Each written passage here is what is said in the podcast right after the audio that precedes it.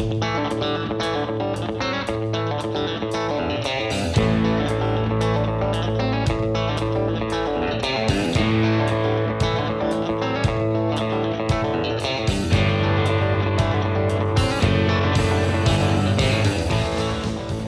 to Texas Ag Today, a daily look at the latest news in Texas agriculture. Texas Ag Today is produced by the Texas Farm Bureau Radio Network, with the largest farm news team in the Lone Star State.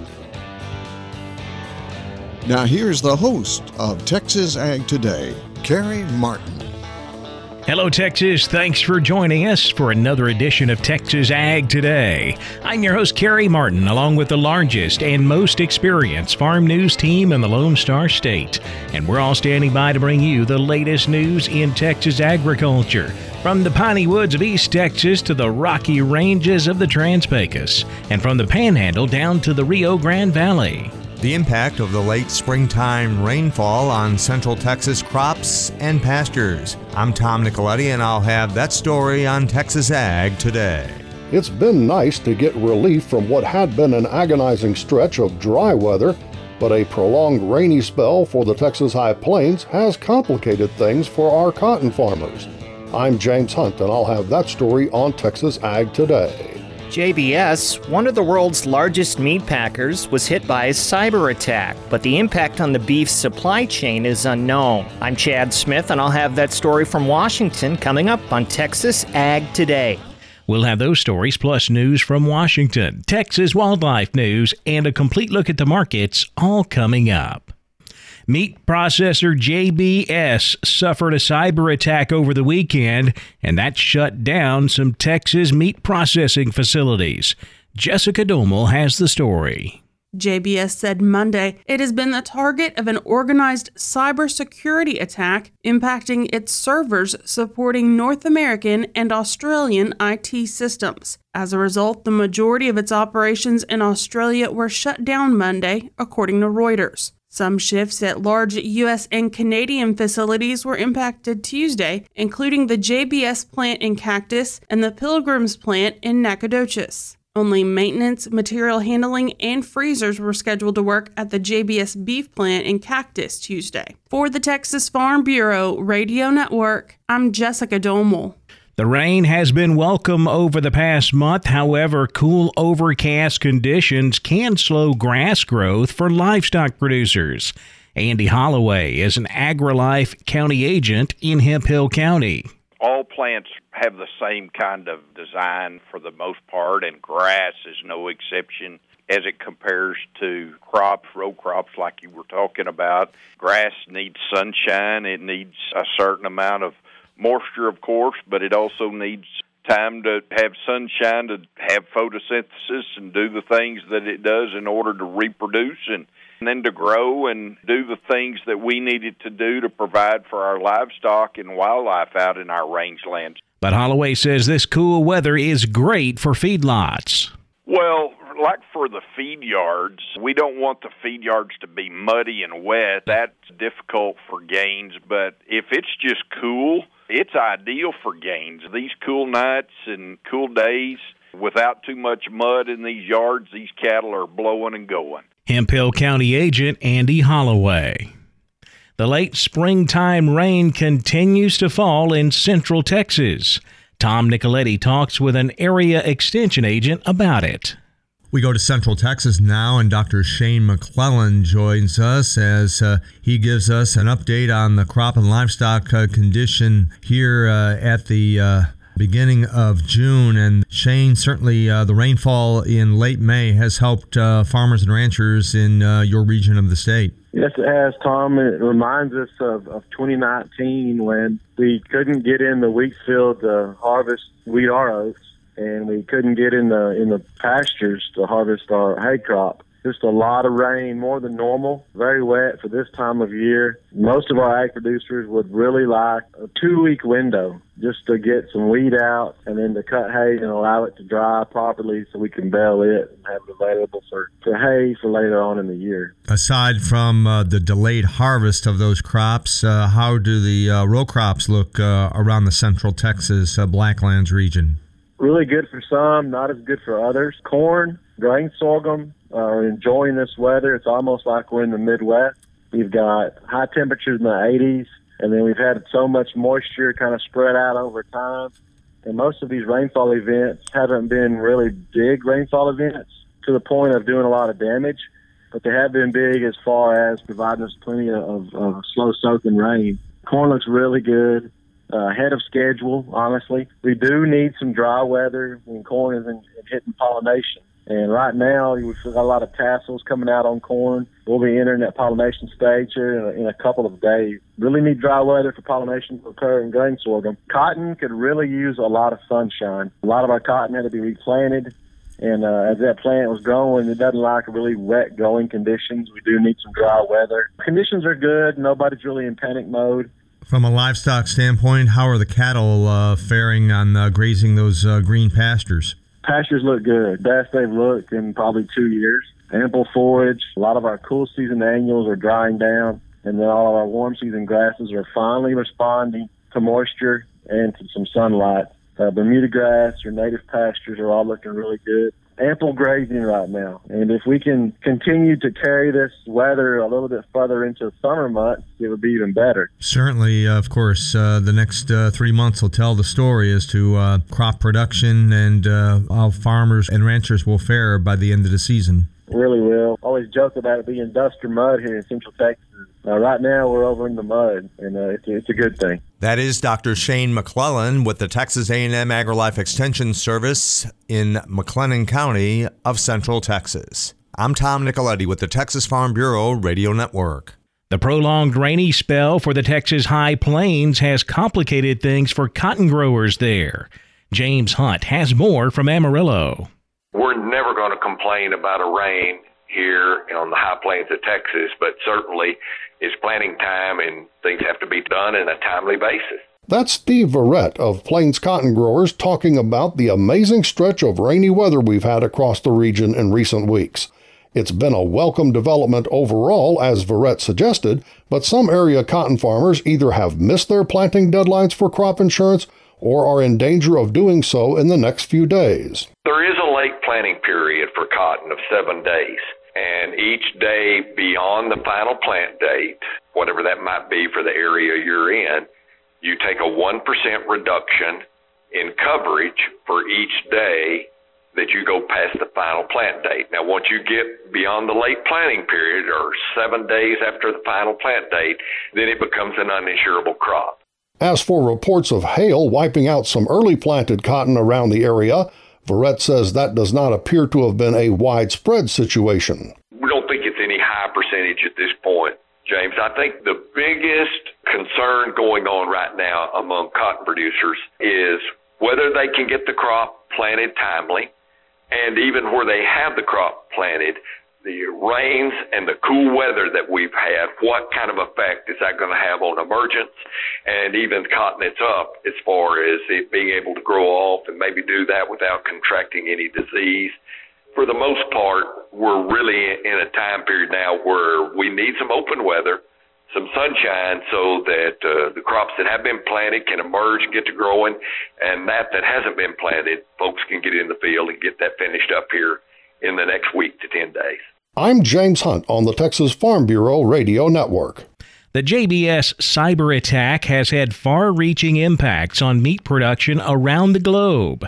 Chad Smith takes a closer look from Washington. One of the world's largest meat packers recently announced it had been hit by a cyber attack. JBS announced Sunday some of the servers supporting its North American and Australian IT systems were targeted. Scott Bennett, Director of Congressional Relations with the American Farm Bureau Federation, says the company responded immediately. The company took immediate action, suspending all of the affected systems, notifying authorities, and activating the company's global network of IT professionals and third party experts to resolve the situation. The company's backup servers were not affected, and it is actively working with an incident response firm to restore its systems as soon as possible. Bennett says the meatpacking industry could expect disruptions. The company is not aware of any evidence at this time that any customer, supplier, or employee data has been compromised or misused as a result of this situation. The company does state that a resolution of the incident will take time, which may delay certain transactions with customers and suppliers. Bennett says the situation may affect the supply of beef products domestically and internationally. It is concerning whenever we see disruptions in our food supply chain. Certainly, the COVID 19 pandemic showed us that last year. We hope that JBS can get up and running as soon as possible. This event has certainly shined a light on how vulnerable even agriculture can be to cybersecurity threats. From Washington, I'm Chad Smith for Texas Ag Today. Fish and Wildlife is once again trying to list the lesser prairie chicken as threatened and endangered. I'm Jessica Domel, and I'll have details coming up on Texas Ag today. And parasite resistance to dewormers in livestock is becoming more and more common. Texas veterinarian Dr. Bob Judd has more on that coming up next, right here on Texas Ag Today.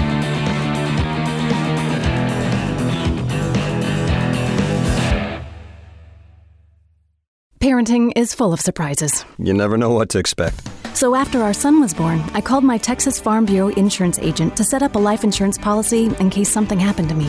Sawyer is now two. And we'll soon have a sister. There's no one else I would trust with protecting my family. Visit Texas Farm Bureau Insurance today at tfbinsurance.com for an agent you can trust with life's most important decisions. Coverage and discounts are subject to qualifications and policy terms and may vary by situation. We're keeping you informed on everything happening in Texas agriculture on Texas Ag Today. Parasite resistance to dewormers in our livestock is becoming more and more common, and unfortunately, it's now affecting the last effective class of equine dewormers. Veterinarian Dr. Bob Judd explains. The resistance of parasites to dewormers is a major problem in most livestock species, and since the parasites cannot be controlled on some pastures, livestock may not be able to use these pastures for several years. The main parasite that is a concern in horses is the small strongyle, and deworming for this parasite began in the 1960s with a class of dewormer called benzimidazoles, and since this class has been used the longest, resistance to this class began first. Another class is pyrantel, and resistance of small strongyles was first reported in 1996. The last class of dewormers are the macrocyclic lactones and consist of ivermectin and moxidectin. And Dr. Martin Nielsen from the University of Kentucky indicated that this class of dewormers is the last resort for controlling small strongyles. This is because there are no new deworming products being developed, and routine data collected from horse farms is showing some resistance to even this last class of dewormers. Moxidectin is more effective than ivermectin, but there is still resistance present. So if the parasites are resistant to all dewormers, what do we do? The only thing we can do is limit deworming and deworm only the horses that need to be dewormed. The days of deworming horses every one to two months are gone, as this only increases resistance on your horse farm. A fecal egg per gram count should be checked on all horses yearly, and only those horses with significant parasitism should be dewormed. And using dewormers that are not effective against the parasites should be discouraged, regardless what the manufacturer of these products claim. I'm Dr. Bob Judd. This is the Texas Farm Bureau Radio Network. There's another move to list the lesser prairie chicken as an endangered species. Jessica Domel has the details in today's Wildlife Report. The U.S. Fish and Wildlife Service is again asking for the public's input on a plan to list the lesser prairie chicken under the Endangered Species Act. The grouse was listed as threatened in 2014, but that listing was removed following a lawsuit in 2015. Fish and Wildlife says its scientific review of threats to the lesser prairie chicken found the grouse's southern population segment is in danger of extinction, and the north segment is likely to become endangered in the foreseeable foreseeable future. FWS's proposal would list the southern area, which includes lesser prairie chicken populations in the southwest Texas panhandle, as endangered. The northern population area includes the northeast Texas panhandle. It would be listed as threatened with rules that tailor protections for the species. Amy Lueders, FWS Regional Director, said the loss of America's native grasslands and prairies has resulted in steep declines for the lesser prairie chicken and other grassland birds. She said for more than two decades, they've supported and encouraged their partners' voluntary conservation efforts, but there's still much to do to ensure the nation has a viable lesser prairie chicken population. Over the past few years, millions of acres of land in the lesser prairie chicken's habitat range has been enrolled in voluntary conservation efforts to protect the grouse's habitat. The National Cattlemen's Beef Association said, unfortunately, Fish and Wildlife's decision to implement restrictive Endangered Species Act protections after these conservation partnerships directly disincentivizes continuation of effective conservation partnerships. You can comment on Fish and Wildlife's proposal by searching lesser prairie chicken on regulations.gov. For the Texas Farm Bureau Radio Network, I'm Jessica Domel. We saw a nice bounce back in the cattle market on Wednesday, but the grain markets moved lower. We'll take a closer look at all of our livestock, cotton, grain, energy, and financial markets coming up next. Keep it right here on Texas Ag Today.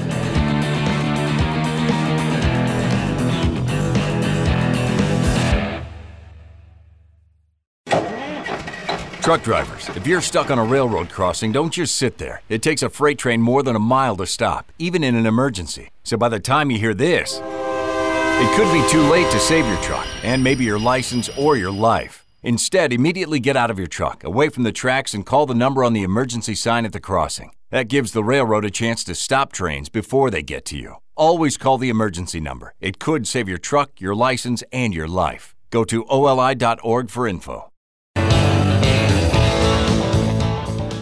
We're giving you the market information you need on Texas Ag Today. We had quite a bounce back in the cattle market on Wednesday after that big drop we saw on Tuesday.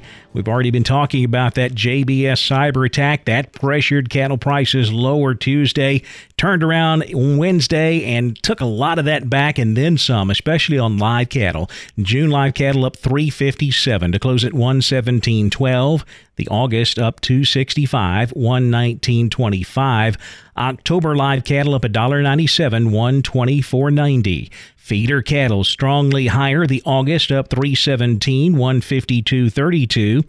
September feeders up 282 at 154.80. October up 240, 156.50. Cash fed cattle trade slow so far this week. We're not expecting to see a lot of cash trade as we've mentioned, JBS has had a lot of plants shut down, including the one right here in Cactus, Texas this week. So they were all shut down all day on Tuesday and then half a day on Wednesday. So we may not see a whole lot of demand out in the country. We did see some sales in the online Fed Cattle Exchange Wednesday. 1,255 head of Texas cattle sold in the exchange. Those cattle brought 119 to 119.50. Boxed beef prices higher. Choice up 532, 339.88. Select up 599 at 312.44. Now let's check the auction barns. We're walking the pens with Larry Marble. When you hear cattle in the alleyway, it's time to talk to Jody Fry from Producers in Cargyle about their Thursday weekly cattle sale. Jody, how did it go? I thought it went pretty well. Drew a thousand and ten heads compared to about seven hundred and something last week. Farmed to two dollars higher. Is what we're calling these better quality calves and yearling slaughter cows and bulls. Limited numbers available today, calling those kind of one to three dollars higher. Better quality steers, four to six hundred pounds from 125 up to a high of near 170, mostly 130 to 150. Six to 800 pound steers, 110 to 155, mostly 125 to 140. Better quality heifer calves, four to 600 pounds from 110 up to a high of near 145, mostly 120 to 135. Slaughter cows, average to high yielding, 55 to 66. Had several of the highest yielding slaughter cows from 68 to a high of 74. Thinner or lower yielding type cows, not too many of those today, from 35 to 49. Slaughter bulls, pretty limited test on those, average to high yielding from 70 to 88. Had a few of the very highest yielding slaughter bulls from 90 up to a high of 102. What do you know for next week? Probably lighter numbers on cattle, maybe in a range of oh 750 to 900 head Thursday. Uh, give everybody the contact information. Call any of us there at the office 325 653 3371. My mobile phone would be 325 234 7895. Of course, that's Jody Fry from producers in Cargyle, San Angelo. They sell cattle every Thursday, sheep and goats on Tuesday. Neighbor, that's it for Walking the Pens, a production of the Texas Farm Bureau Radio Network. If your auction would like to be a part of these reports, just email me, lmarble660 at yahoo.com. For the Texas Farm Bureau Radio Network, good day. Thanks, Larry. Back over to the futures market now. We're lean hogs close lower. June hogs down 37 cents, 118.25. July hogs down $1.17 at 118.47. Class 3 milk slightly higher. June milk up 4 cents, 17.32 a hundredweight. The cotton market had a big run up on Tuesday. Traders took profits on Wednesday. We ended up closing slightly lower. Traders also keeping a close eye on the West Texas weather situation. We got some really heavy rain in some areas of West Texas over the weekend, including some flooding and hail. So the questions out there of how that's going to affect getting the rest of this cotton crop in the ground, especially with the crop insurance deadline coming up on Friday. July cotton down 48 points, closing at 83.77. October down 52, 84.84. December cotton down 15 at 84.66. Good rain across the eastern corn belt, pressuring corn prices. July corn down 13 and 3 quarters, 675. September corn down 8 and 3 quarters, 593 and a quarter. Some profit taking in the wheat market after the big run up we saw Tuesday. Both hard and soft wheat closing lower. July Kansas City wheat down 3 and 3 quarters, 633 and 3 quarters. July Chicago wheat down 6, 687 and a half. In the energy markets, July natural gas down 3, 307. July crude oil up a dollar 2, 68.74 a barrel. The financial markets slightly higher. The Dow up 25 points, 34,600.